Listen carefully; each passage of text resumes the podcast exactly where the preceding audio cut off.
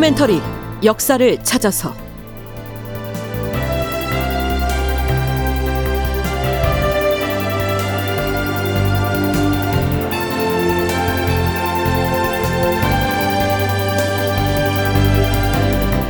제 1163편 반정을 공모하다. 극본 이상락 연출 황영선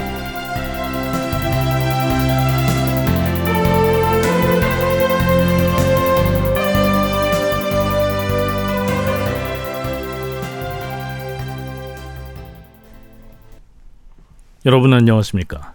역사를 찾아서의 김석환입니다.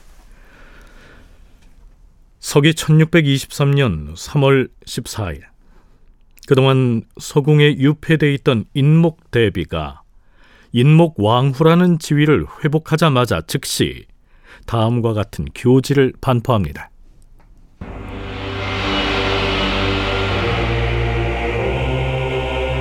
나는 이 나라의 대왕 대비로서 다음과 같이 이르노라. 광해는 저지른 죄악이 너무나 무거워서 나라의 임금으로서 백성의 부모가 될 수 없으며 종묘 사직의 신령을 받들 수가 없으므로 이에 그를 폐위시켜 광해군으로 삼고 그의 아들인 이지 역시 세자의 자리에서 패하여 서인으로 강등하노라. 그리고 능양군 이종은 선조대왕의 손자이고 정원군의 첫째 아들로서 총명하고 효성스러우며 비상한 의표를 지니고 있으므로 보위에 올라 선조대왕의 후사를 잇게 하노라.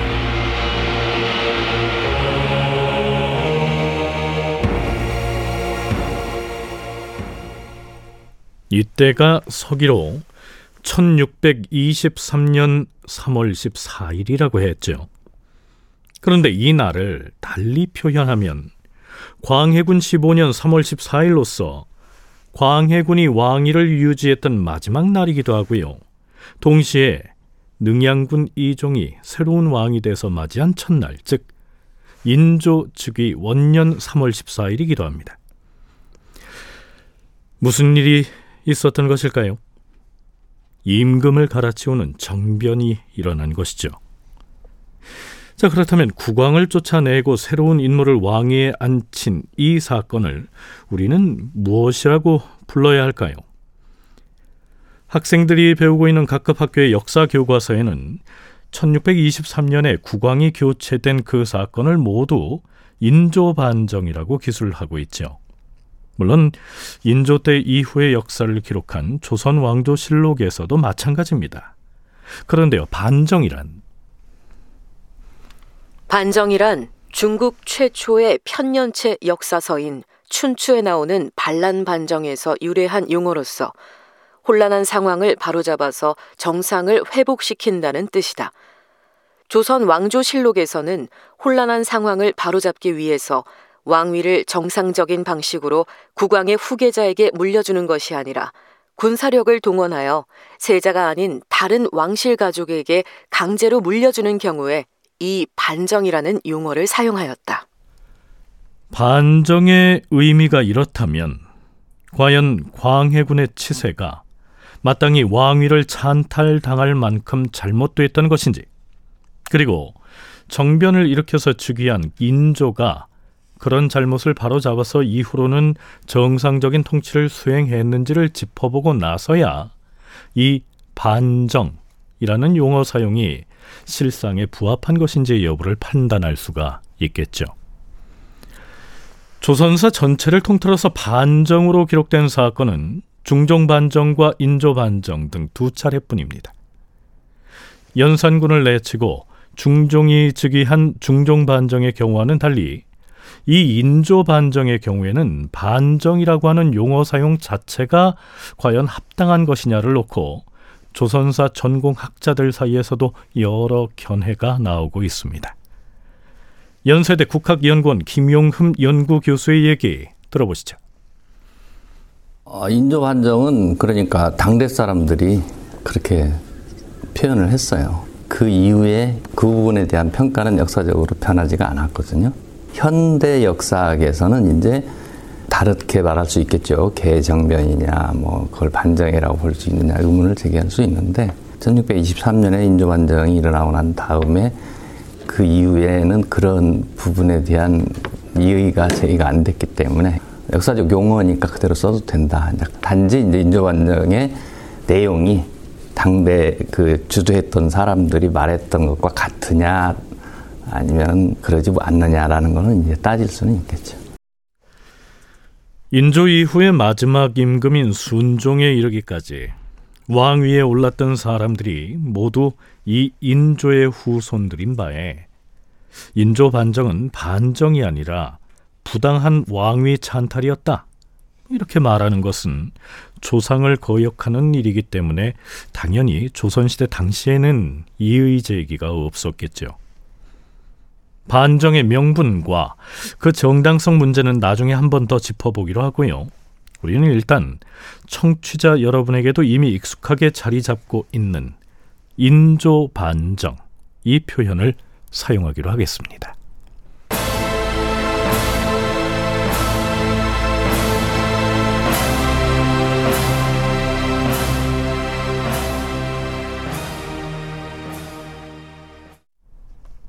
자, 그렇다면 어떤 사람들이 모여서 광해군을 왕위에서 몰아낼 거사를 모의하고 또 실행에 옮겼을까요? 인조 원년 3월 13일치의 기사에는 반정에 가담한 면면들이 매우 복잡하게 나열되어 있는데요. 그 일부를 소개하자면 이렇습니다. 아, 참고로 이 실록 기사는 인조가 왕위에 오른 뒤에 집필됐기 때문에 거사의 모의 과정에 등장하는 인조도 임금을 뜻하는 윗상자를 써서 표기하고 있습니다. 우리 프로그램에서는 즉위하기 이전의 신분인 능양군으로 고쳐서 호칭하겠습니다.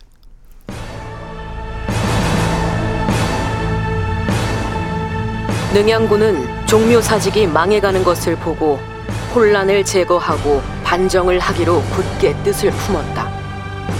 무관인 이서와 신경진이 먼저 큰 계획을 세우고 구갱, 구인후 등이 합류하였는데 이들은 모두 능양군에 가까운 친인척이었다. 서로 은밀히 모의를 한 다음 문관 중에서 위엄과 인망이 있는 자를 포섭하여 일을 같이 하고자 하였다. 곧 전 동지중추부사 김유를 방문한 결과 말 한마디에 서로 의기투합하여 드디어 능양군을 추대할 계책을 결정하였으니 때는 경신년이었다.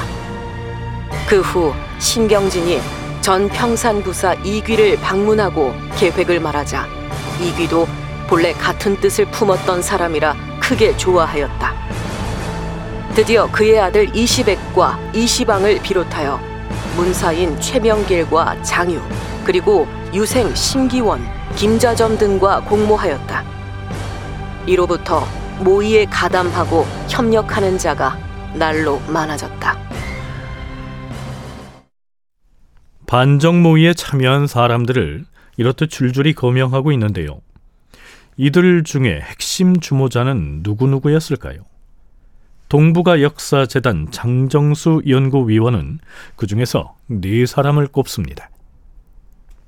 김류, 그다음에 이기, 그다음에 신경진하고 이서 이렇게 네 명이 이제 핵심 인사라고도 볼 수 있겠고 그 중에서도 핵심 인사를 꼽으라면은 김류하고 이기입니다. 이 두 사람은 일단 성향이 상당히 많이 차이가 있어요. 근데 이기 같은 경우는 이제 관직 생활을 굉장히 오래 했던 이때만 해도 나이가 거의 이제 70 가까이 됐을 거예요.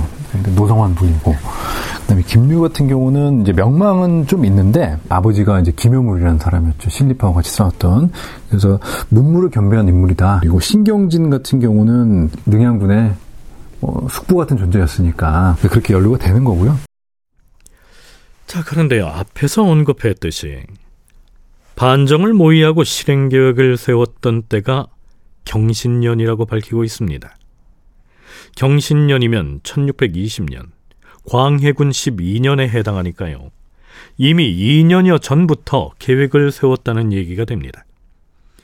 2년이란 긴 시간 동안 거사를 모의하고 추진하면서 그 모든 것을 비밀로 할 수가 있었을까요? 도중에 꼬리가 밟힐 만도 한데 말이죠. 그 문제는 나중에 짚어보기로 하죠.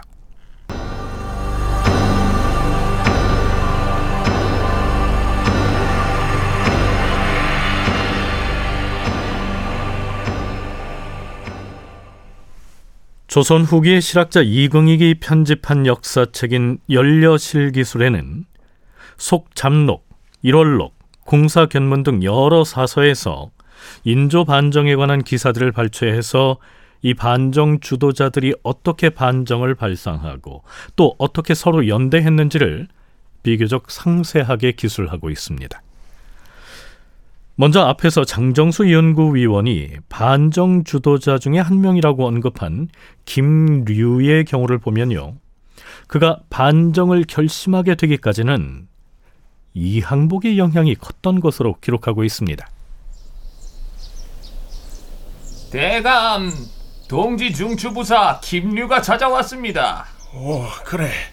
어서 안으로 들게 하라.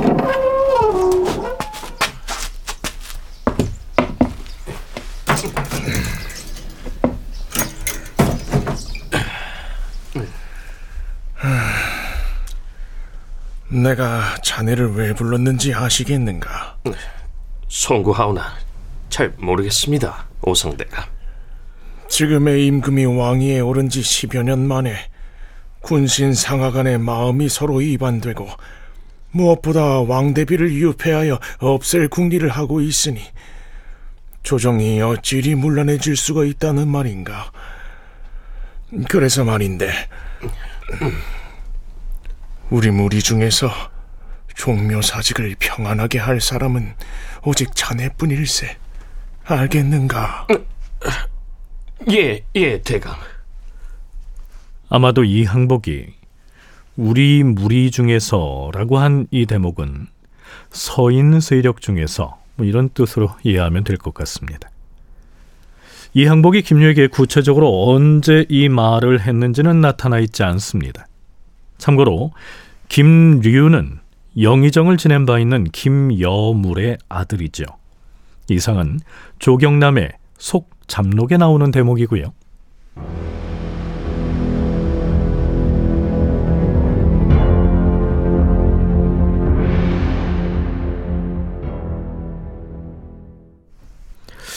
자, 그런데 인조 반정의 발발 동기를 기록하면서 왜 이미 5년 전의 세상을 떠난 이 항복의 이름을 거론하고 있을까요? 동북아 역사재단 장정수 연구위원의 얘기 들어보시죠. 이항복하고 이이첨하고 굉장히 어, 미묘하게 나중에는 거의 대놓고 대결 구도가 돼요. 그래서 개축옥사 때 뭐라고 얘기하면 이항복이 패해버렸다 이렇게 얘기를 하거든요. 그러니까 이항복이 사실 그때 이제 군권을 다 쥐고 있었어요. 군권을 다 쥐고 있어서 서북 지역 수령 인사권까지도 거의 가지고 있을 정도로 막강한 권력을 갖고 있었단 말이에요. 엄청나게 겸직을 하면서 개축옥사 전까지는 이항복이 주도하는 시대였어요, 사실은. 근데 개축옥사를 기점으로 해서 대북 세력의 전환이 시작되고 이항복이 대북 세력의 실세인 이이첨 등의 핍박을 받아서 유배형에 처해졌고 결국 그 유배지에서 세상을 떠났기 때문에 인조 반정은 이항복의 유지를 실천하는 길이었다. 이렇게 명분을 갖추기 위해서 이항복을 끌어들인 게 아니었을까요?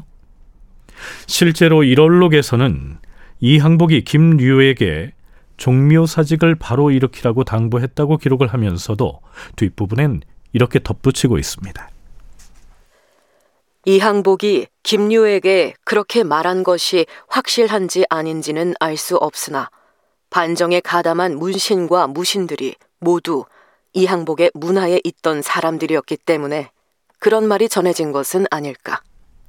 한편 계승범 교수는 계해정변의 명분과 그 인식의 변화라는 논문에서 이렇게 적고 있습니다. 김유는 이항복으로부터 종묘사직을 구할 자는 김유뿐이다 라는 말을 듣고 모종의 결심을 굳혔다고 하지만 이 기록은 사실 확인이 불가능할 뿐 아니라 그 사실성도 의심스럽다. 특히 정변 이후에 김유가 적극 추천하여 등용된 인물들의 면면을 보면 김유가 폐모에 반대하여 목숨을 걸고 거사했다고는 도저히 생각할 수 없을 정도로 과거에 인목 대비의 폐위론을 주창했던 인물들이 다수 포함돼 있기 때문이다. 그러니 이항복과 김류를 연결시키는 것은 무리다. 이런 분석이죠.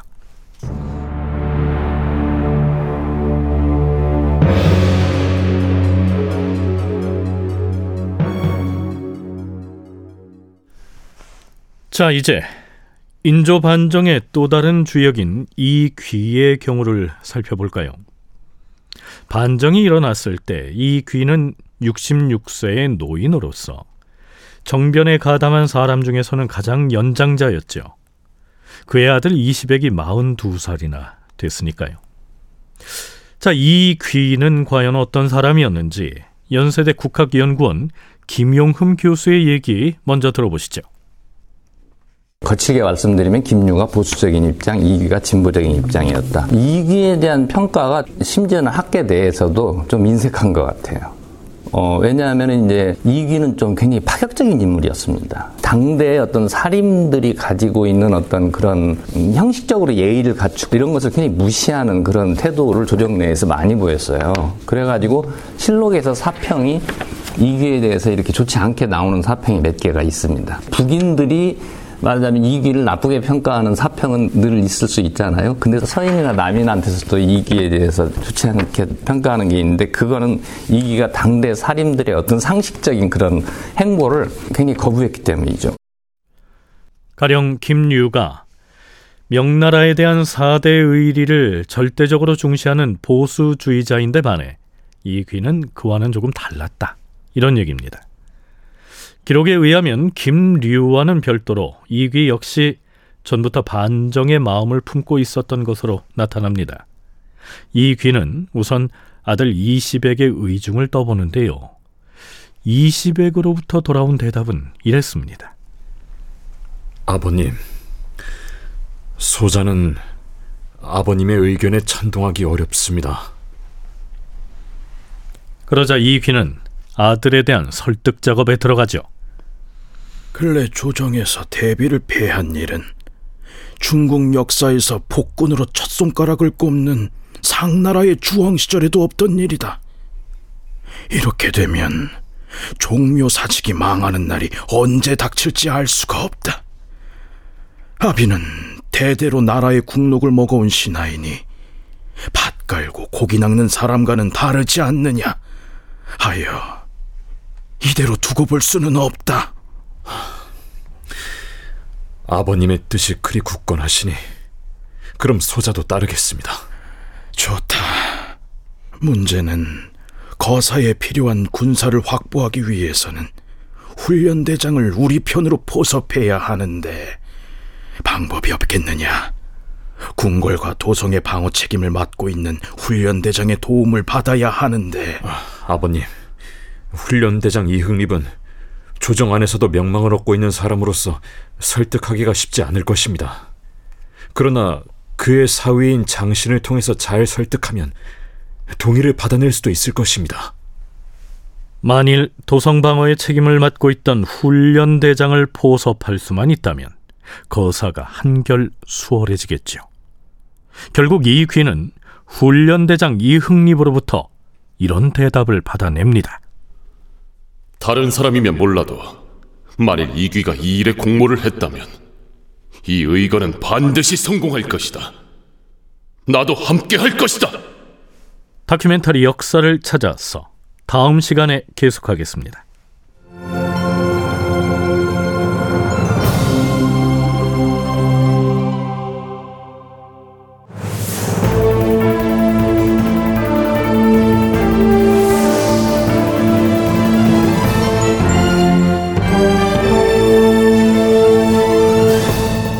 다큐멘터리 역사를 찾아서 제 1163편 반정을 공모하다 이상락 극본 황영선 연출로 보내드렸습니다.